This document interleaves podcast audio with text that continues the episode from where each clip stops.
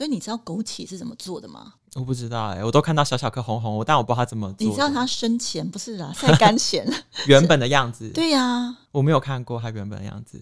它就是小番茄啊？对，为什么中医这么生活化？枸杞就是晒干的小番茄，竟然竟然它是茄红素这么多，然后又有叶黄素，对，它就是小番茄。所以中药就是这样，你会觉得它蛮有效，而且又很香好吃。但是你如果不知道它里面到底是怎么回事，有时候反而会伤身了。欢迎收听《迷诚品 Podcast》放送观点，在这个单元，我们邀请不同的职人对谈，一起领略思想的跨越，往更美好的生活迈进。大家好，我是承轩。前一阵子我在节目中跟马世芳老师聊他的新作品，他分享了很多从小吃到大的美食，以及他自己这几年学习做菜的心得。我觉得对于一部分的听众朋友来说，自己做菜除了享受食物的美味，很多人是出于健康的考量，希望可以吃得更健康、更安心。但是，究竟饮食如何影响我们的身心状态？在一年四季不同的时节里，又该如何用食物来滋养自己？今天很开心可以邀请到彭文雅医师来为我们解答。彭医师你好，陈轩好，各位听众大家好，我是中医师彭文雅。彭文雅医师，我觉得他很特别的地方是，他虽然现在是一个职业的中医师，但是他拥有中西医的临床医学博士的学习背景。他非常擅长融合不同的知识跟观点，提供我们好好生活、好好休息、好好吃饭的心法跟做法。一开始呢，我觉得很好奇，想要问一下哦，因为我自己有些朋友在做中医，也有认识人在做西医，发现两方的观点常常会有冲突跟打架的地方。那彭医师，你自己两边的知识都学习过之后，对你而言，中西医有哪一些异同之处呢？就像你讲的啦，坊间大家的观念都是说，哎，中医它是治本，西医治标。然后中医合治就制成标本嘛，对不对？所以大概都是这种概念比较多，也是因为这样的背景。其实我以前是从大学时代就是两个算是双主修，所以医学跟中医学两个一起修习的概念，我从大学就觉得有点精神分裂，因为两个的系统完全不一样。你知道西医是看得见、摸得到。可以指得出来的，嗯，然后说心脏，你就知道它就是那一颗心脏位置清清楚楚，然后解剖组织位置，你都可以用各种科技的方法去扫描、去印证，然后去侦测嘛。但是中医的心讲的是什么呢？一大部分的器官吗？对，中医的心讲的是心脏、血管、你的神志、你的情绪哦，对，还有你的血液，甚至还包括其他像小肠。也被放在心的概念里面。对，所以中医它用很简单的五个概念：肝、心、脾、肺、肾这五个脏，我们叫做五脏，嗯、来涵盖身体所有的一些器官。嗯、我说脏的意思就是还有个叫做腑。其实它就是很细腻，分得很细。如果你了解里面的细腻之处，你就会说：哎，中医它的想法逻辑很特别。但是它为什么会这样子？就是从中医的起源开始讲。如果你要知道这个事情的起源，你才会了解说：哎，为什么中医会这样子看待人体了？哈，嗯，所以就是从神农尝百草，或者是火的发明开始。其实中医的起源就是这样，这么早，那大概是三千年前。哦、所以那个时候，我们钻木取火，火改变了人的饮食方式嘛。它就是熟食，大家觉得好吃，好吃之外，哎，比较不会生病了。那下雨天之后可以取暖了，哎，身体也比较不会生病了。身体开始好之后，大家就发现，哎，火有很多好处。对应到中医有什么相关？他们开始发现，老是生一大堆的火，可能很浪费。有时候自己一个人去上山，可能打猎，他就弄一个小小的火，他可以自己取暖。嗯、然后有时候烤某些地方打猎的酸痛，诶，也会比较好。这就是针灸的灸的起源。然后针也是一样，比方说你去打猎，那以前人要用那种石器去磨动物的兽皮啦，或者是树根，那那种扁扁的石头，你一定要随身带在身上，然后随时就可以使用。那你也知道嘛，酸痛的时候大家就会拿随身最常用的东西拿来，哎，这边刮刮，那边弄弄，哎，就是刮痧。刮痧，对对，然后针灸的起源，因为那个。圆圆铁杵磨成绣花针嘛，本来是一个圆板，哎，可能用久了，有的形状是比较长的，因为要做各种呃，有时候像刀子嘛，有时候板子会变比较尖，变刀子，然后变针具。后来慢慢就发现，哎，刺激身体某个部位，会发现，哎，突然你的肩膀就好很多，这就变成所谓中医针跟灸的起源。嗯，所以中医它的起源是这样子，是来自于大自然，但是跟西方医学完全不一样。西方医学它是假设。我假设是什么，然后用实验证明之后啊，就成了很多很多的学说。嗯，几百年后会有人提出新的假设，然后可能跟原本的假设假说是不一样的，就推翻了原本的假说。所以西医的医理是会改变的。嗯，中医的医理是不会变的，它需要很多的验证而已。嗯，我想这是中西医最大的不一样啦。因为彭医师，你讲到中医，它来自这种大自然很多的体悟跟观察。对，那我有一点点好奇哦，就是对于你现在来讲，很多人都说哦，我们吃东西我们要注重健康，强调自然养生，非人工。可是对你现在来说，到底所谓的自然是什么？所谓的健康是什么？这又讲到哈，中医讲的气是什么？你相信有气的存在吗？我很相信哎、欸，可是有人可能不相信，因为他毕竟看不到、摸不到，对不对？所以他这个看不到、摸不到的东西，大家有时候会觉得人体内真的有所谓的气吗？那有听过经络吗？嗯，真的有经络这件事吗？他看不到啊，你可以证实吗？你如何证实一个不存在的东西说它在？因为经络里面装的是什么？就是气。嗯，经络就是气的道路，那血管是血的道路，所以我们很吃亏啊。血管装血，你看得到啊？那它当然就眼见为凭嘛。那看不到经络，嗯，你应该是不存在的。所以我就要讲今天气这条看不到的道路，废气是怎么形成的？它是从食物来的，嗯，所以废气它不是从肺脏开始，它是从你的脾胃产生的气运送到肺部。滋养你全身的气的循环，嗯，所以我才说，大家其实对于中医的理解很生活化，大家大概多少都接触过，毕竟是中文字嘛，同文同种。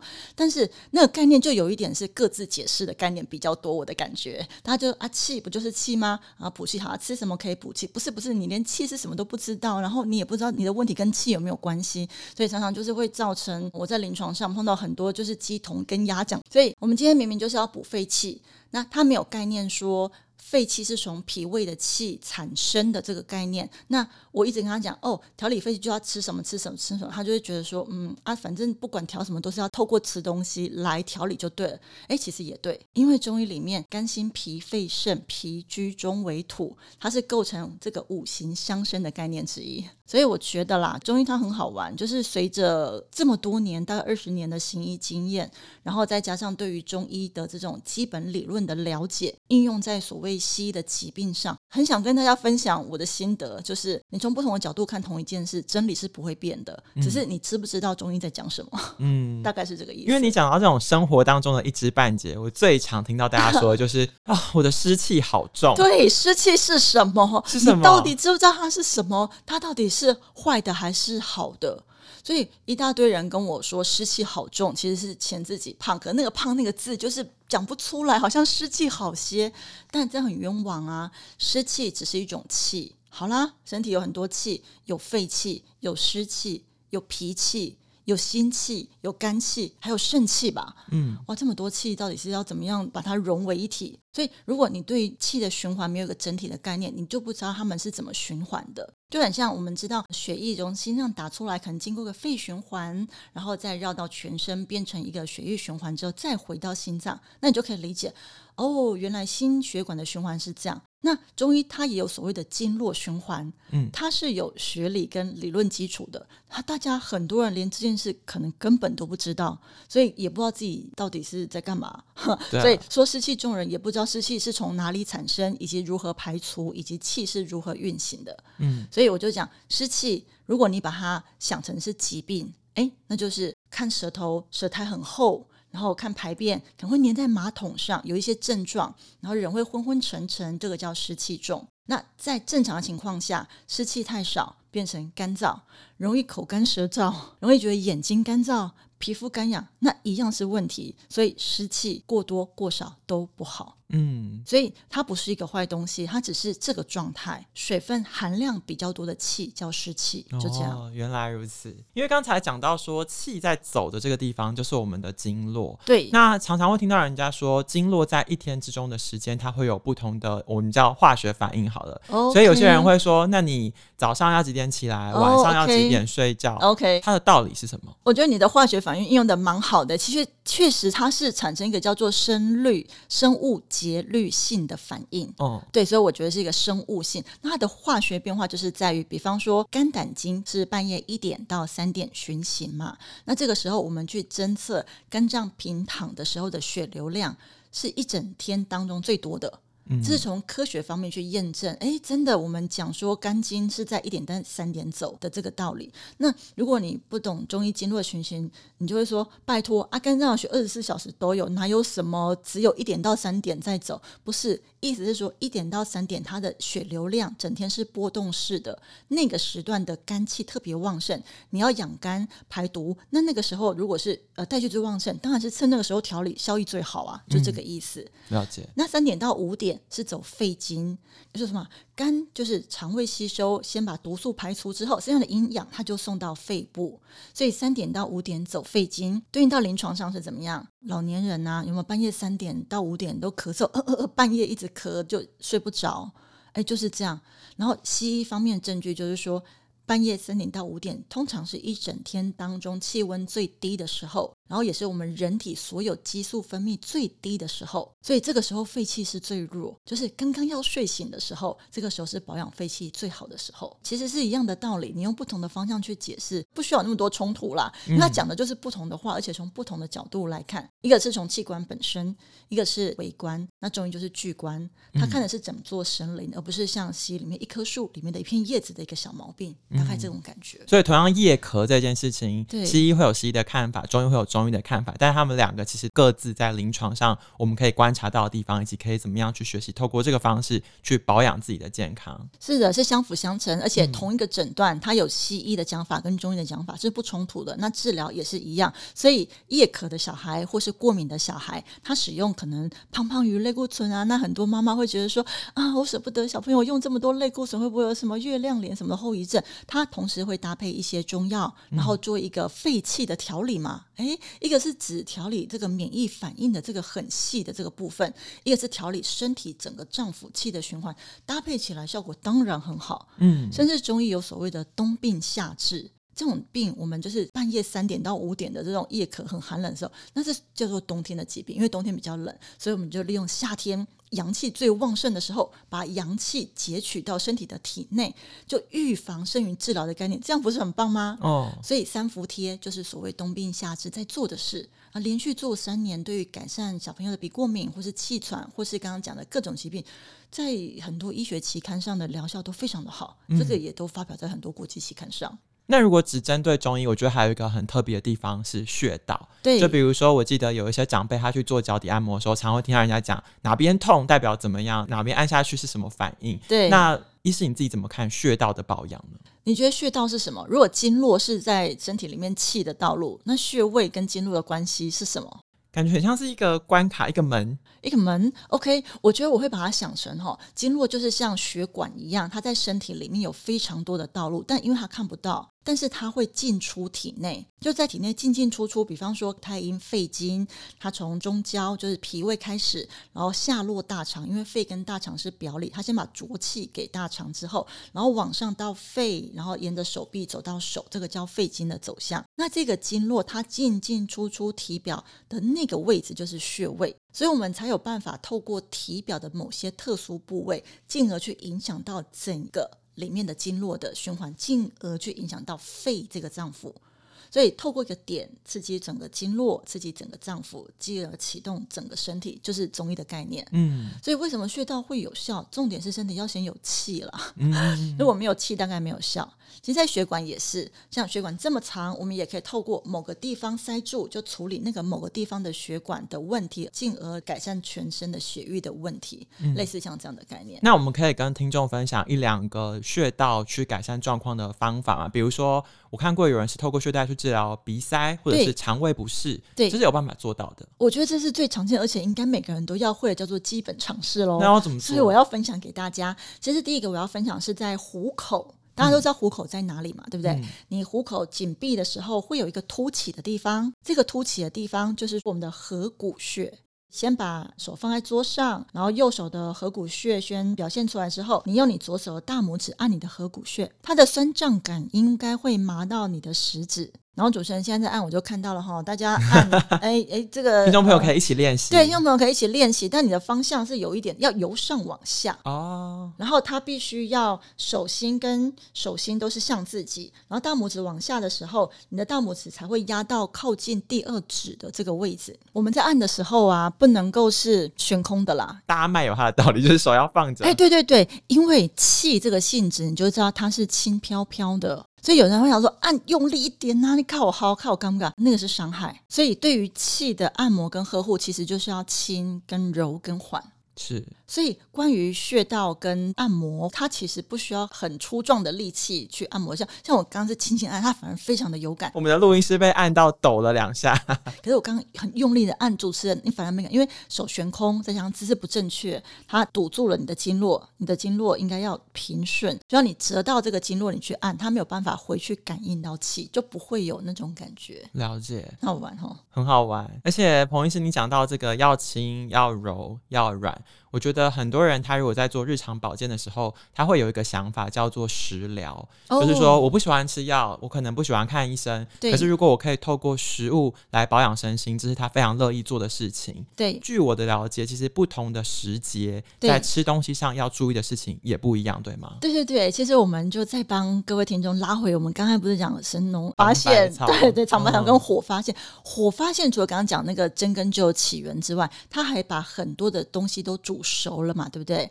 然后他就发现，哇，某一天狂风暴雨淋了这个雨之后，烤个火好温暖，然后喝个热姜汤，哎、嗯，身体就暖起来了。所以他们就开始发现，嗯，有些食物对身体是有好处的，有些食物对身体是没有好处的。所以这样子的算是神农尝百草的经验医学，就变成中医里面的《神农本草经》。哦，所以里面就记载了一百二十六味药材，一直到现在大概三百六十五味药材吧，就是药材汇入经络，比方说干姜。这个姜它会入我们的肝经，还有脾胃经络，所以说受寒的时候，让你的胃不要有胃寒，让你暖胃之后，你身体就不会觉得冷。比方说薄荷这种，哎，闻起来有那种清香的那种精油的味道，它就是往上窜，通鼻窍，所以你鼻塞或者是觉得哎头脑昏沉的时候，你就哎揉一揉薄荷，或者喝喝薄荷茶，或是用薄荷烤个羊排，哎，你就会觉得哎神清气爽。嗯，所以就是这样日常生活的经验。用在身体身上，你就会开始发现，食物原本就是有治疗的效果。那后后来，它就是变成所谓中药材的起源。嗯，所以你知道枸杞是怎么做的吗？我不知道哎、欸，我都看到小小颗红红，但我不知道它怎么做。你知道它生前不是啊，晒干前 原本的样子。对呀、啊，我没有看过它原本的样子。它就是小番茄啊。对，为什么中医这么生活化？枸杞就是晒干的小番茄。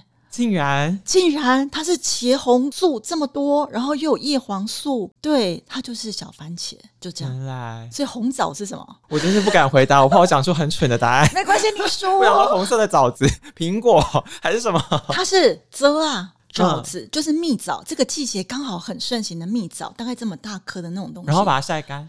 对，它晒干之后会变红啊。哦，然后就变成脱水啊，所以可想而知，它其实就是脱水干燥的一个食物的保存状态。是在远古时期需要这样的技术，让没有粮食的时候可以有延续的生存。所以为什么到后来有这么多的中药方，也是因为那样的时代背景。嗯，你总要先库存一些粮食跟一些药材嘛，晒干是最好的保存方法。嗯，所以浓缩的一些微量元素，铁质啊、钙质啊，你在生病的时候吃个两三颗红枣，就哇精神百倍。所以因为这样，下次煮。汤的时候不要丢一把，甜度太高哈，有糖尿病人要小心。所以中药就是这样，你会觉得它蛮有效，而且又很香好吃。但是你如果不知道它里面到底是怎么回事，有时候反而会伤身。那春夏秋冬四季在吃东西上会有什么特别不一样的地方吗？哎，我觉得是完全不一样哎，因为四季不同的气候变化会造成你不同的食物有当季当令的食材。比方说春天很明显，春天有个邪气。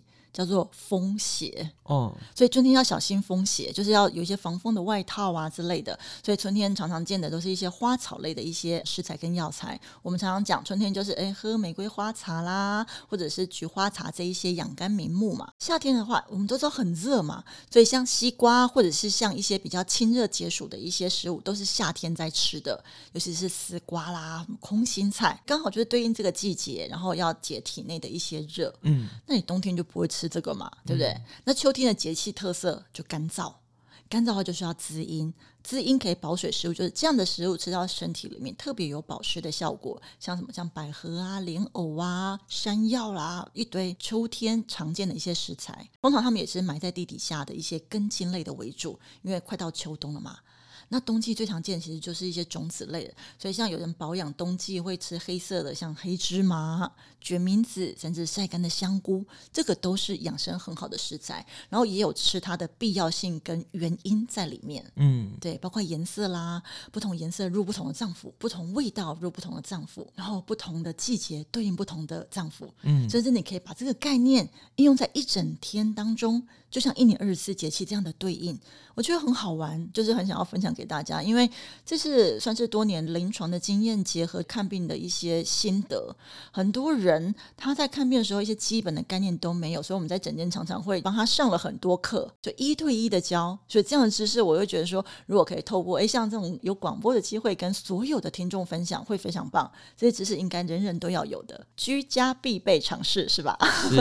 而且在我们节目播出的时候已经。春天马上就要来了，对，因为彭医师，你刚刚讲的是很多的食材，对，但是透过调理，我们可以把它变成食物，美味的佳肴，对。想要问一问我们小小的跟听众教学一下，春天好了，马上就要来了，嗯、我可以在家里做什么料理呢？OK，像春天啊，我会推荐大家可以做一个有春味的菠菜相关的一个汉堡。当早餐、哦、很简单，因为早餐是大家觉得最麻烦的，大概就不吃或咖啡一杯或干嘛，这真的太可惜了。因为早上一点到三点肝经，三点到五点是肺经，五点到七点是什么？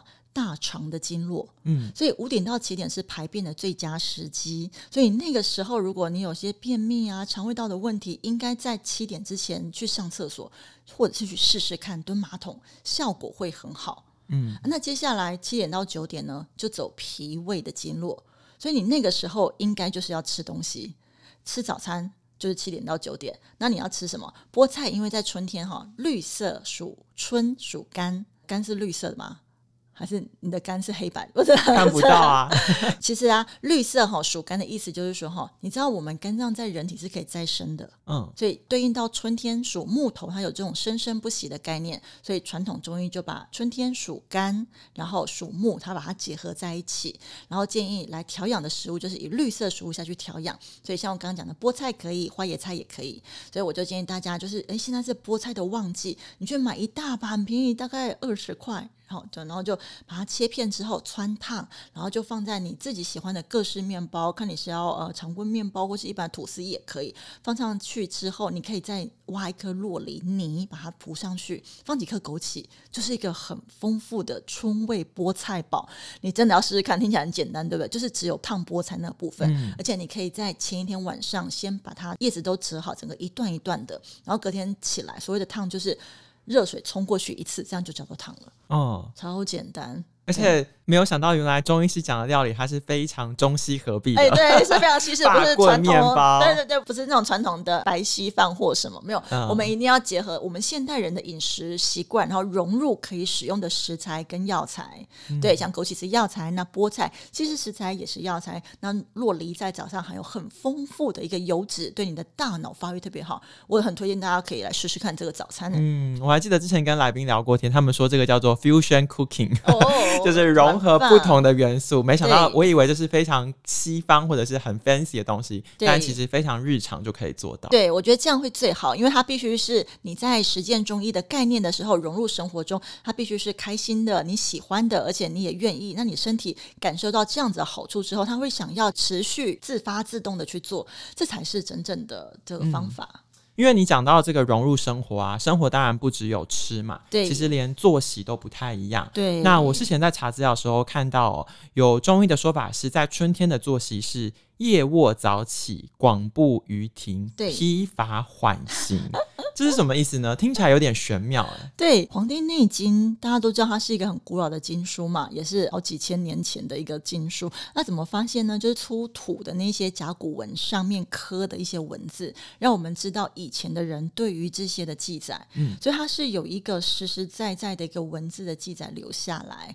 那春天为什么要夜卧？睡觉的时候可以晚一点睡，可以稍微熬夜，但是一定要早起。为什么会这样？跟着太阳作息，因为冬天哈太阳很早就下山，所以你要早一点睡。但春天太阳它就是会晚一点才下山，你就不用那么早睡。但是你还是要比较早起，让你的阳气可以抒发。然后早起之后呢，这边写广步于庭，就叫你去爬山，哦，叫你去户外走走，呼吸春天这种春暖花开的大自然之气，让你的肺气感受外界的清气。